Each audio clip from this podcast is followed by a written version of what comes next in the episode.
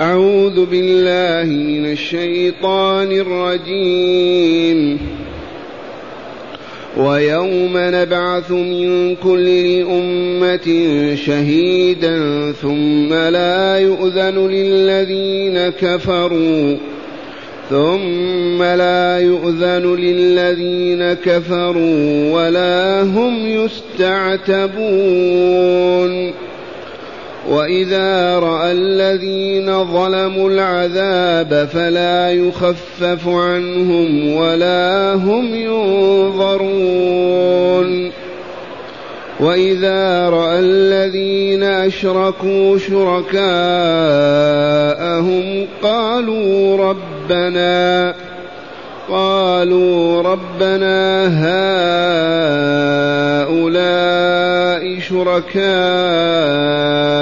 الذين كنا ندعو من دونك فألقوا إليهم القول إنكم لكاذبون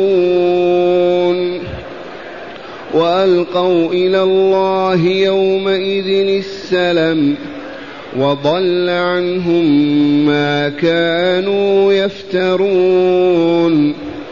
الذين كفروا وصدوا عن سبيل الله زدناهم عذابا فوق العذاب. زدناهم عذابا فوق العذاب بما كانوا يفسدون. ويوم نبعث في كل أمة شهيدا عليهم من أنفسهم وجئنا بك شهيدا على هؤلاء ونزلنا عليك الكتاب تبيانا لكل شيء وهدى ورحمة وهدى ورحمة وبشرى للمسلمين. معاشر المستمعين والمستمعات من المؤمنين والمؤمنات قول ربنا جل ذكره ويوم نبعث من كل أمة شهيدا. اذكر يا رسولنا لقومك المصرين على الشرك والكفر والتكذيب برسالتك وبالبعث الآخر. اذكر لهم يوم نبعث من كل أمة شهيدا. والأمم ما أكثرها وما من أمة إلا وبعث الله تعالى فيها رسولا. ولقد بعثنا في كل أمة رسولا أن اعبدوا الله. ويوم نبعث من كل أمة شهيدا يشهد على تلك الأمة بأنه بلغها دعوة الله. أمرها ونهاها بأمر الله ونهيه.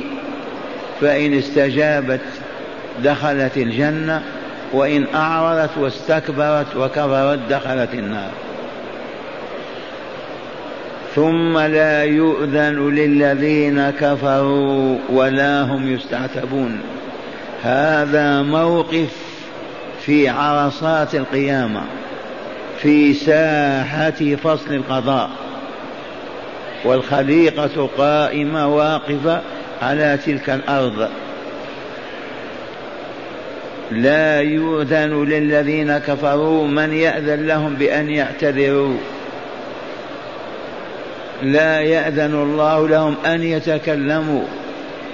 فضلا على أن يعتذروا ويقولون كنا وكنا وسبب كفرنا فلان فلان ولا هم يستعتبون يطلب منهم العتبى.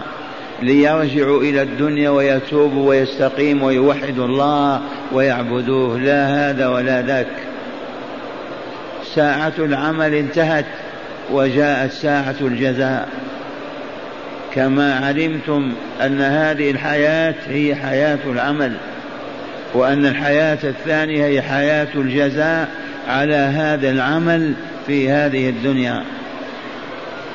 ها هم في عرصات القيامة. يجري هذا الصراع ويوم نبعث من كل أمة شهيدا ثم لا يؤذن للذين كفروا ولا هم يستعتبون لا يؤذن لهم في أن يعتذروا ولا تقبل منهم معذرة ولا يسمح لهم بأن يعتبهم ويعودون إلى الصلاح والاستقامة. إذ الحياة انتهت. وإذا رأى الذين ظلموا العذاب منظر آخر. وإذا رأى الذين ظلموا ربهم عبدوا غيره ظلموا أنفسهم صبوا عليها أطنان الذنوب والآثام ظلموا غيرهم بسلب أموالهم واعتدائهم على حرماتهم.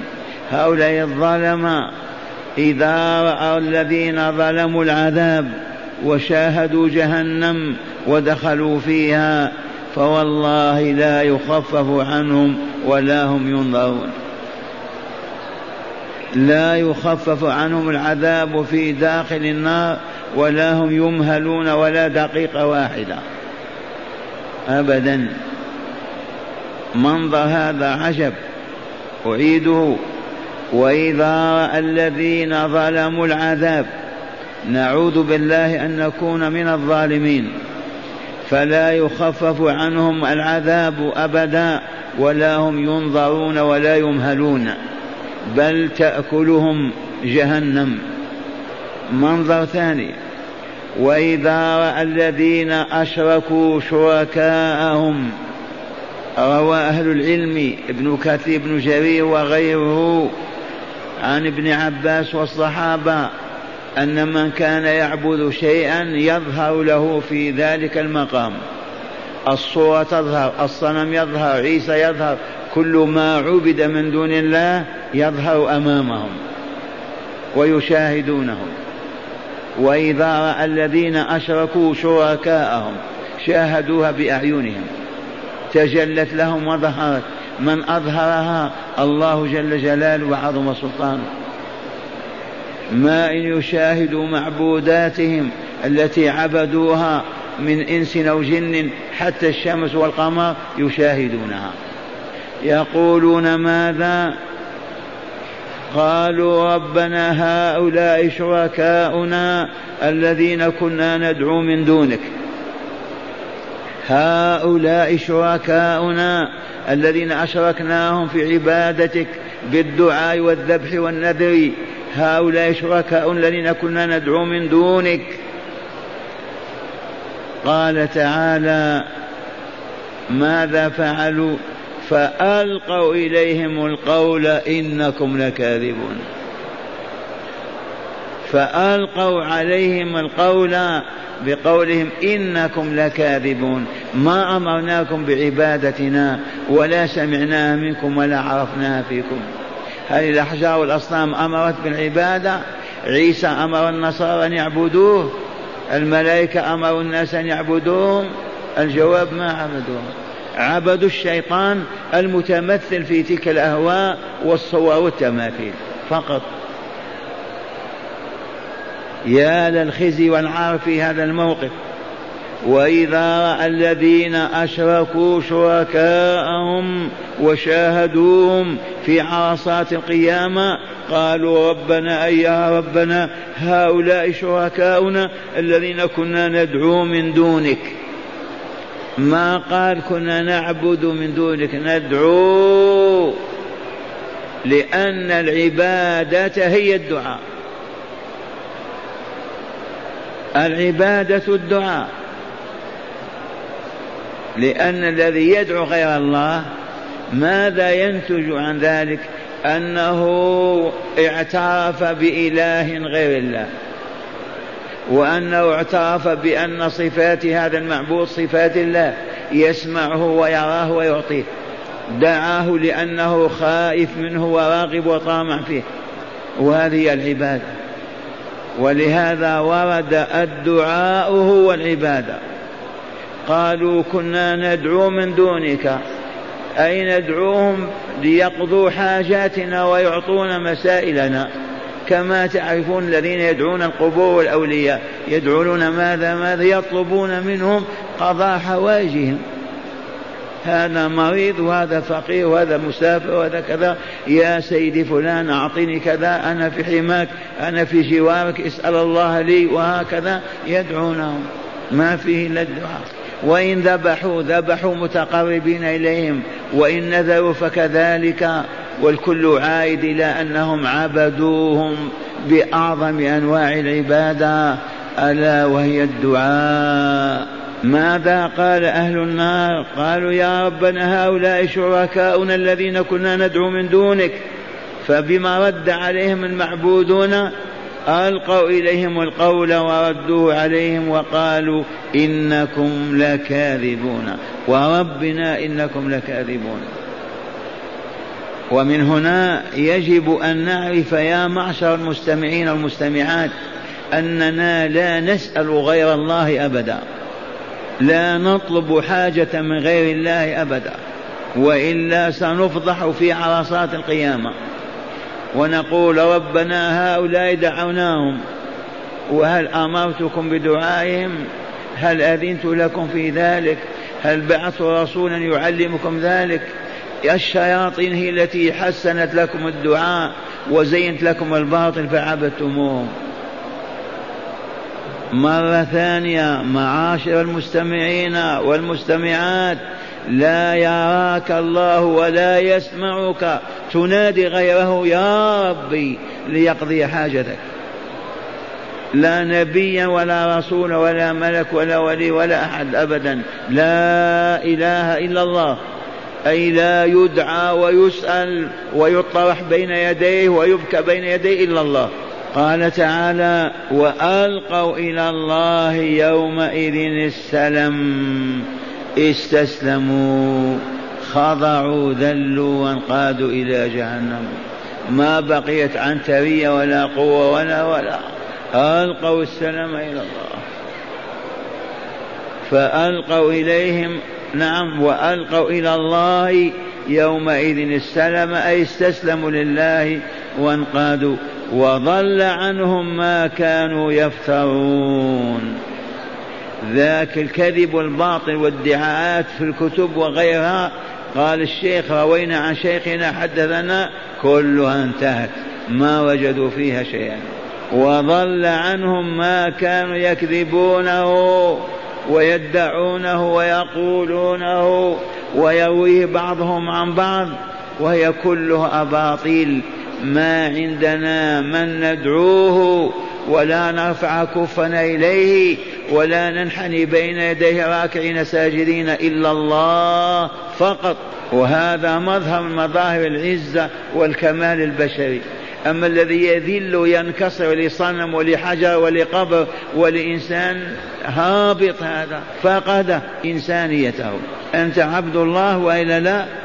سيدك فوقك يسمعك ويراك بيده كل شيء وهو قادر على كل شيء. كيف تلتفت إلى غير؟ تقول يا سيدي. وضل عنهم ما كانوا يفترونه أي يختلقونه ويكذبونه من الدعاوى الباطلة ثم قال تعالى الذين كفروا وصدوا عن سبيل الله زدناهم عذابا فوق العذاب بما كانوا يفسدون. معاشر المستمعين والمستمعات تعوذوا بالله من الكفر والشرك والصد عن سبيل الله. اسمعوا هذا الخبر. الذين كفروا اولا بالله برسوله بلقائه بشرعه ودينه ثانيا صدوا الناس وصرفوهم بالمكر والحيل والمال وما إلى ذلك وأبعدوهم عن الإسلام. المبطلون الضالون يفعلون هذا إلى الآن. يحاولون أن يصرفوا الناس عن الاستقامة وعن عبادة الله وحده. هذا صد وإلا لا؟ صد وصرف عن سبيل الله.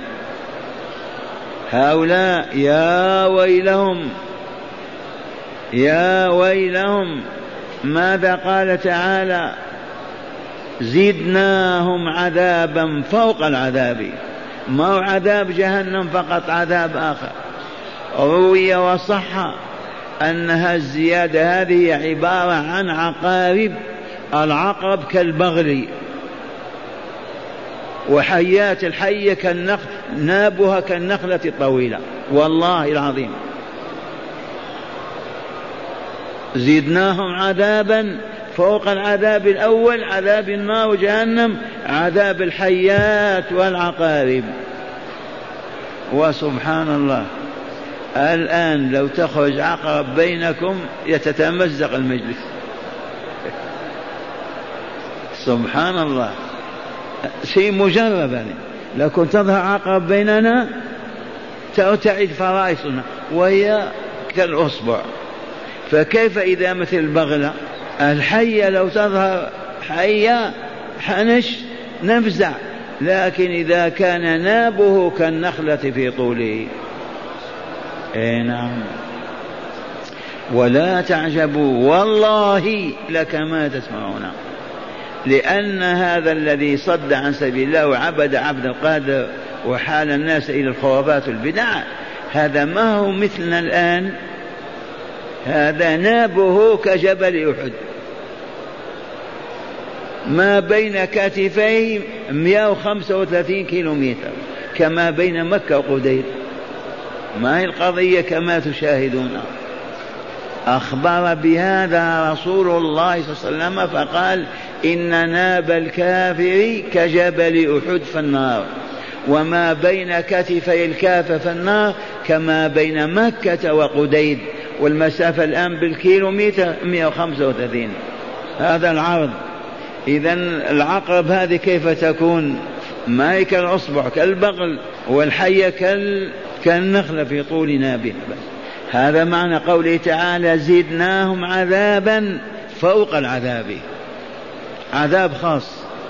لأنهم كفروا من جهة وكفروا الناس من جهة. لو أنهم كفروا فقط وفسقوا ما تحملوا فسق الآخرين ولا تكفيهم العذاب هو الأول. لكن هؤلاء كفروا وكفروا غيرهم صدوا عن سبيل الله وصدوا غيرهم عن سبيل الله. كما تعلمون هذا وتشاهدون في البشر. الذين كفروا وصدوا عن سبيل الله زدناهم عذابا فوق العذاب. بسبب ماذا؟ بما كانوا يفسدون بسبب إفسادهم في الأرض. ما هو الإفساد في الأرض؟ هدم المباني وقطع الشجر هذا ما هو إفساد. الإفساد في الأرض تحويل المؤمنين إلى كافرين. تحويل البشريه عن عبادة ربها إلى عبادة الشياطين. هذا هو الإفساد في الأرض. بما كانوا يفسدون. افسدوا القلوب والعقول. وحولوا البشرية إلى ما تشاهدون. وأول من يصلى هذا الحميم اليهود. أكثر من أفسد في الأرض اليهود. وقد قلت لكم غير ما مر قبل الاشتراكية والشيوعية والعلمانية وهذه الثلاثة والله لمن صنع اليهود ومن إنشائهم وإيجادهم قبل هذه الشيوعية مضى الآن عليها قرن ونصف تقريبا قبلها كان النصارى رحماء سعداء يرحمون ما إن دخلت فتنة الإلحاد في قلوبهم حتى تحولوا إلى شياطين. ماذا فعلت روسيا؟ ما كانت صليبية مسيحية. دمرت شعوبا وكفرتهم وعذبتهم من المسلمين. سبب ذلك من صدهم عن سبيل الله؟ اليهود. إذا أحذر كل مؤمن ومؤمنة أن يراه الله يصد مؤمن عن دعوة الله ولو بكلمة سوء. لا تجلس ذلك المجلس لا تسمع هذا القول صد عن سبيل الله. صرف عن سبيل الله. الذي يصرف الناس عن عبادة الله هو صاد لهم عن سبيل الله. زدناهم عذابا فوق العذاب بما كانوا يفسدون. أي لا يصلحون بل كانوا يفسدون. ثم قال تعالى ويوم نبعث من ويوم نبعث في كل أمة شهيدا. هذا تقرير النبوة المحمدية. بعد تقرير البعث الآخر والحياة الثانية والجزاء فيها قرر نبوة محمد صلى الله عليه وسلم فقال ويوم نبعث في كل أمة شهيدا عليهم من أنفسهم وجئنا بك شهيدا أنت يا محمد. هذا معنى أن محمد رسول الله وإلا لا؟ وجئنا بك شهيدا على هؤلاء من أمتك المؤمنين والكافرين على حد سواء. ويوم نبعث في كل أمة من الأمم عربا وعجما في الأجيال والقرون المتصاعدة نبعث منهم شهيدا وهو نبيهم أو العالم الرباني الذي كان يعلمهم. العالم في القرية في المدينة يعلم الناس طريقا للوصول إلى رضا الله عز وجل. لا هذا يستشهد عليهم يوم القيامة ويشهد. لماذا هم فجروا فسقوا ظلموا اعتدوا؟ ما بلغكم أحد دعوة الله؟ ما كان فيكم فلان وفلان؟ العلماء بعد الأنبياء في هذه الآية الكريمة. إذ الأنبياء بلغوا وإلا لا؟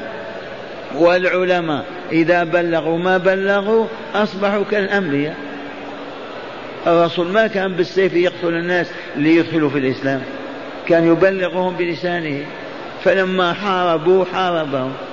العلماء يبلغون دعوة الله بألسنتهم فإذا رفضها الناس وأصروا على الشرك والإلحاد والزندقة والباطل يوم القيامة يستشهد عليهم ويشهدون عليهم بأنهم بلغوهم. ويوم نبعث في كل أمة شهيدا عليهم من أنفسهم وجئنا بك شهيدا على هؤلاء. الإشارة لا على العرب فقط على العرب والعجم على الكافر والمؤمنين إذ محمد صلى الله عليه وسلم رسول الله إلى الناس كافة. قل يا أيها الناس إني رسول الله إليكم جميعا وما أرسلناك إلا كافة للناس بشيرا ونذيرا. فأمة محمد صلى الله عليه وسلم بعضها كافر وبعضها مؤمن. ولهذا المؤمنون يقال فيهم أمة الإجابة والاستجابة والأخرى الأمة أمة الكفر والإعراض. وإلى كلهم أمة محمد صلى الله عليه وسلم. من هي أمة الإجابة؟ التي أجابت ودخلت في الإسلام. والأمة التي أعرضت كفرت أمة الكفر. أمة الدعوة. أي بلغت دعوة رسول الله ورفضت الاستجابة والقبول. هكذا يقول تعالى ويوم نبعث في كل أمة شهيدا عليهم من أنفسهم حتى لا يقال ظلمونا.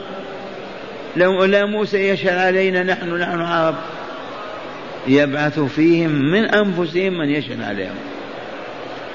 وجئنا بك يا رسولنا وجئنا بك شهيدا على هؤلاء الموجودين أيام بعثته إلى يوم الدين.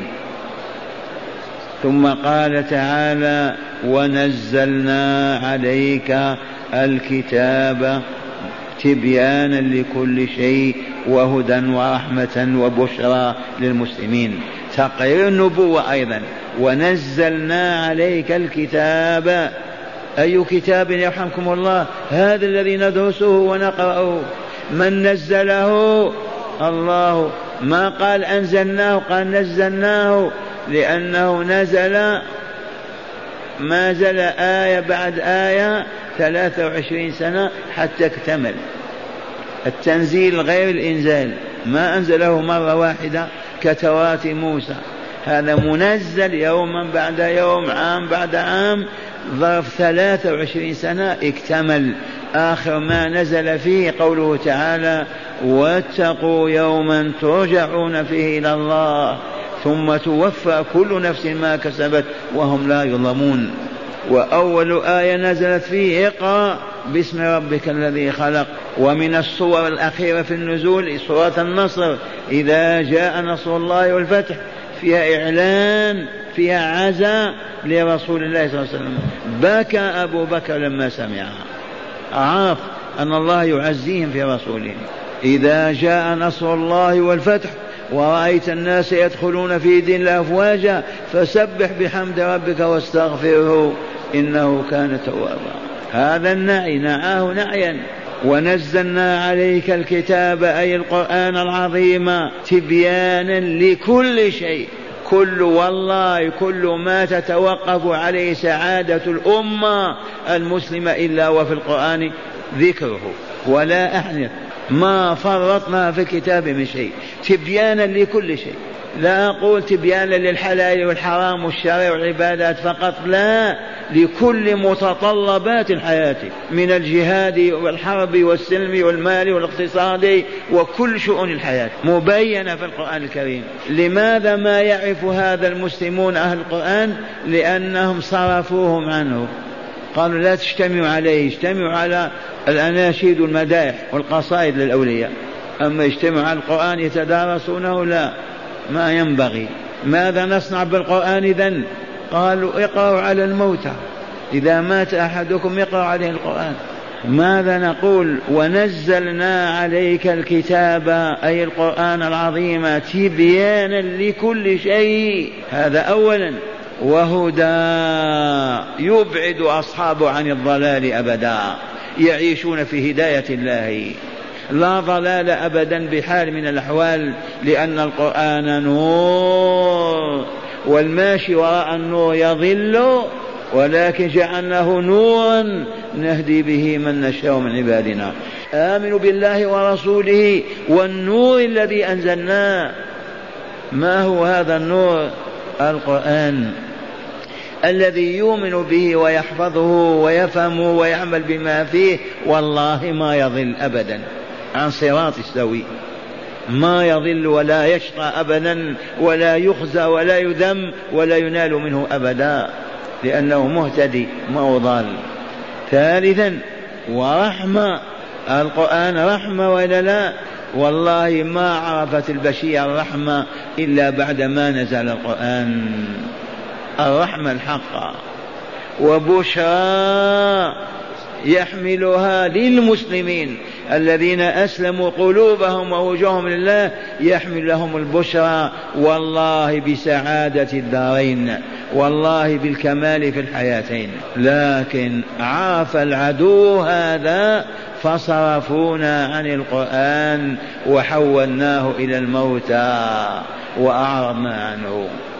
هكذا يقول تعالى ممتنا مقررا نبوة محمد ورسالته العامة للبشرية كلها. يقول ونزلنا عليك الكتاب تبيانا أكثر من تبيينا تبيانا لكل شيء وهدى ورحمة وبشرى للمسلمين. هذه أربع كمالات أربع أدوات السعادة. تبيان لكل شيء وهدى ورحمة وبشرى لمن؟ للمسلمين. أبشروا أيها المسلمون أبشروا بدار السلام أبشروا بالسعادة الدائمة يوم القيامة. وأما اليوم فيه عذاب بذنوبنا فقط لو تبنا لتاب الله علينا وارتفع عنا البلاء ولكن ذنوبنا ما من مصيبة تصيبنا إلا بذنب. هكذا يقول الرسول صلى الله عليه وسلم. أسمعكم شرح الآيات من الكتاب لتزدادوا بصيرة وعلما. معنى الآيات انحصر السياق الكريم في هذه الآيات الست التي درسناها في تقرير البعث والجزاء مع النبوة المحمدية. كما علمتم. مرة ثانية. انحصر السياق الكريم في هذه الآيات الست التي درسناها انحصر في ماذا؟ في تقرير البعث الآخر والجزاء فيه مع النبوة المحمدية. وهذا شأن الصور المكية. فقوله تعالى يوم نبعث أي اذكر يا رسولنا محمد صلى الله عليه وسلم اذكر يوم نبعث من كل أمة من الأمم شهيدا هو نبيها الذي نبئ فيها وأرسل إليها. ثم لا يؤذن للذين كفروا أي بالاعتذار فيعتذرون ولا هم يستعتبون أي لا يطلب منهم العتبة أي الرجوع إلى اعتقاد وقول وعمل يرضي الله عنهم. أي اذكر هذا لقومك علهم يذكرون فيتعظون فيتوبون فينجون ويسعدون. وقوله في الآية الثانية وإذا رأى الذين ظلموا العذاب أي يوم القيامة فلا يخفف عنهم العذاب ولا هم ينظرون أي ولا هم يمهلون. اذكر هذا أيضا تذكيرا وتعليما واذكر لهم إذا رأى الذين أشركوا شركاءهم في عرصات القيامة. أو في جهنم. صاحوا قائلين ربنا أي يا ربنا هؤلاء شركاؤنا الذين كنا ندعو من دونك. أي نعبدهم بدعائهم والاستغاثة بهم. فألقوا إليهم القول فورا إنكم لكاذبون. وألقوا إلى الله يومئذ السلم أي الاستسلام. فذلوا لحكمته فذلوا لحكمه تعالى. وضل عنهم ما كانوا يفترون أي في الدنيا من ألوان الكذب والترهات كقولهم هؤلاء شفعاؤنا عند الله وأنهم وأنهم ينجون من النار بدعائهم وأنهم وسيلتهم إلى الله تعالى كل ذلك ظل أي غاب عنهم ولم يعثروا يعثروا منه على شيء الذين كذبوا وصدوا عن. الذين كفروا وصدوا عن سبيل الله وصدوا عن سبيل الله غيرهم بالدعوة إلى الكفر وأسبابه والحمل عليه أحيانا بالترهيب والترغيب. جاءني الآن أحد المؤمن قال ماذا نصنع؟ عندي أربع بنات ومن الحكومة منعتنا من الحجاب ماذا نصنع ببناتي؟ إذا ما نحجب إذا حجبتهن عذبونا وسجنونا. هذا يوجد في بلد يدعي الإسلام. يحارب الله جهرة ويكفر به. الذي يحرم الحجاب كفر. رد كتاب الله ومزقه. وسوف تنزل بهم نقمة الله. قال وزدناهم عذابا فوق العذاب الذي استوجبوه بكفرهم. ورد أن هذه الزيادة من العذاب أنها عقارب كالبغال الدهم. أنها عقارب جمع عقرب كالبغال الدهم وأنها حيات أنيابها كالنخل الطوال والعياذ بالله تعالى من النار وما فيها من أنواع العذاب. اللهم قنا عذابك يوم تبعث عبادك. وقوله تعالى ويوم نبعث أي اذكر يا رسولنا يوم نبعث في كل أمة شهيدا أي يوم القيامة. عليهم من أنفسهم وجنا بك شهيدا على هؤلاء. أي على من أرسلت إليهم من من أمتك فكيف يكون الموقف إذا تشهد على أهل الإيمان بالإيمان وعلى أهل الكفر بالكفر وعلى أهل التوحيد بالتوحيد وعلى أهل الشرك بالشرك؟ إنه لموقف صعب تعظم فيه الحسرة وتشد الندامة. وقوله تعالى في خطاب رسوله مقررا نبوته والوحي إليه ونزلنا عليك الكتاب أي القرآن تبيانا لكل شيء. تبيانا لكل شيء. لأم, لأم الأمة في تبيان لكل شيء. الأمة في حاجة إلى معرفته من الحلال والحرام والأحكام والأدلة وهدى من كل ضلال ورحمة خاصة بالذين يعملون به ويطبقونه على أنفسهم وحياتهم على أنفسهم وحياتهم فيكون رحمة عامة بهم وبشرى للمسلمين أي المنقادين لله في أمره ونهيه بشرى لهم بالأجر العظيم والثواب الجزيل يوم القيامة وبالنصر والفوز والكرامة في هذه الدار. وبعد إنزالنا عليك هذا الكتاب فلم يبق فلم يبق من عذر لمن يريد أن يعتذر.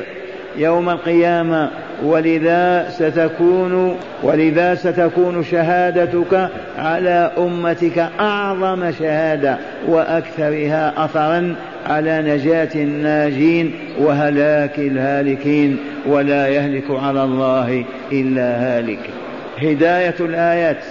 من هداية الآية أولا تقرير عقيدة البعث الآخر بما لا مزيد عليه.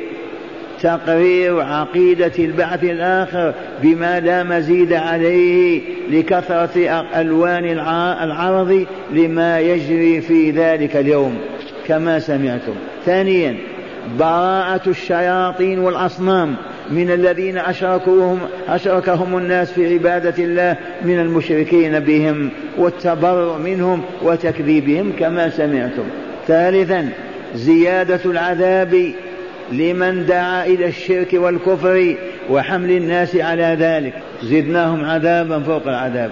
رابعا لا عذر لأحد بعد أن أنزل الله تعالى القرآن تبيانا لكل شيء وهدى ورحمة وبشرى للمسلمين. اللهم اجعلنا من عبادك المؤمنين الصالحين.